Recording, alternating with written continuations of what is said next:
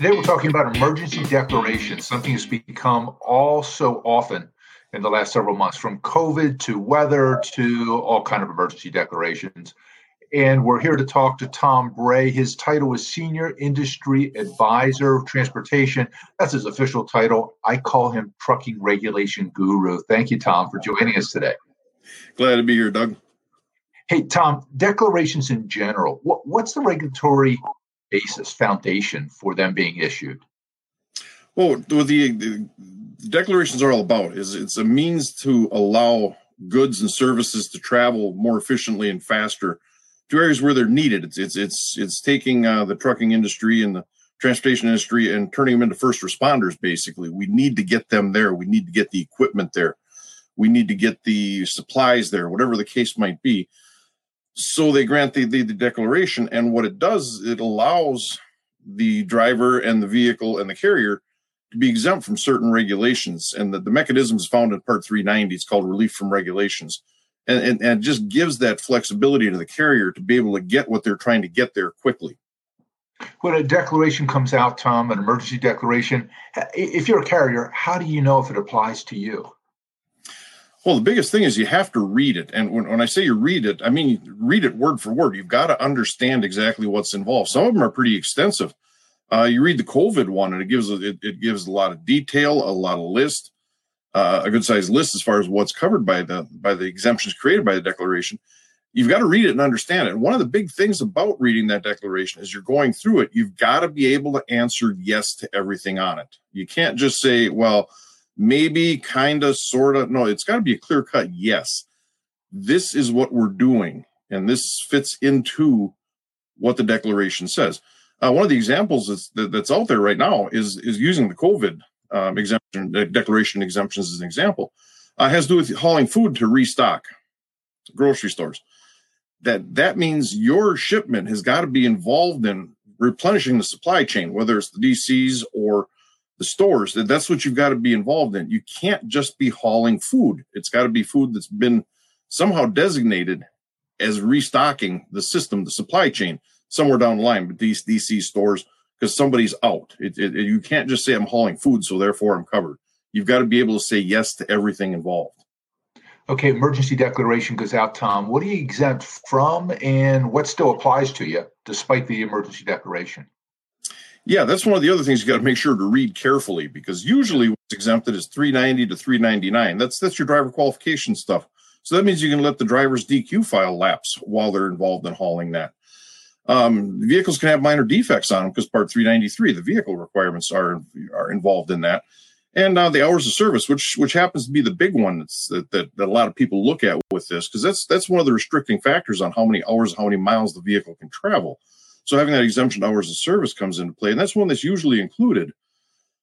But there's something you need to remember. There's still rules in play. You know, you still have the CDL regulations in play. You still have the drug and alcohol testing regulations in place. So all that's got to be current. Uh, the driver has to follow the cell phone rules, the texting rules. The driver cannot operate when fatigued. That's one of the golden rules in all cases of operating a vehicle and, and when it comes to commercial operations. Um, so the, the, the driver can't operate a clearly unsafe vehicle. I mean, if, if, if the wheels are falling off, they're gonna they're gonna stop you and say no, the exemption doesn't cover you. So you've you've still got to be operating following certain rules. And and I hate to say it, but you've got to be following common sense. You know, the fatigue and the unsafe vehicle aspect of it. Don't put somebody or something on the road that's going to get you in trouble. Now, Tom, you, you somebody uh, the exemption comes out. Somebody took the time to read it, read it thoroughly uh, there's applications to them. What, what, what are the best practices? How should a company use the exemption if it's available to them? Yeah, when it comes out, you know, like like we're talking here, sit down, read it, make sure you understand it. But you're going to want to do certain things when you're using it. One of them, one of the best practices is make sure the driver has a copy of the exemption with them or the declaration with them. Pardon me.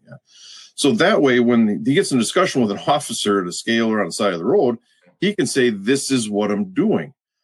Another thing to make sure is if, if, he's hauling freight is that he has a note on the shipping paperwork explaining this is emergency relief supplies going to Texas because of the uh, the power situation or the weather situation, or this is COVID 19 vaccine constituent materials. So there's something on that shipment paperwork here again to show the officer or an auditor, you know, six months now that this is what was going on. This is why he was disregarding the hours of service limits at the time. Uh, other best practices, by the way, is to make sure that the driver understands fatigue countermeasures. They know when they're getting fatigued. They know when it's time to stop because they can easily get caught up in this. You know, I don't have to worry about the hours. I can just keep on going. No, if you are starting to show the signs of fatigue, you need to stop and take a break.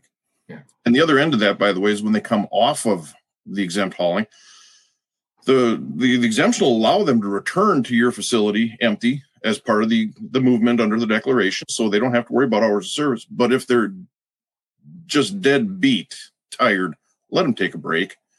Uh, the, the transition is supposed to be done that they have to look back at what they've done. And once they hit that magic 14 hours or 15 for a passenger carrier, even though they're not logging it because you know, they're exempt from having to do logs, they've got to keep track of that. And once they hit that, they're supposed to take their 10 hour break. If that ends up being too late for them because of all the work they've done previously, let them take the break. And there's some carriers that just have an outright policy saying when you're coming off of exempt hauling, we're going to make you take a 10 hour break before we put you back to work again, just, just as a safety measure. So the, the, the, there's that, that process that you have to consider is, as how are we going to get them safely from doing this where there's in effect no rules to operating safely under the rules again so that the, the best practice is to, to develop a procedure in that area be proactive, Tom.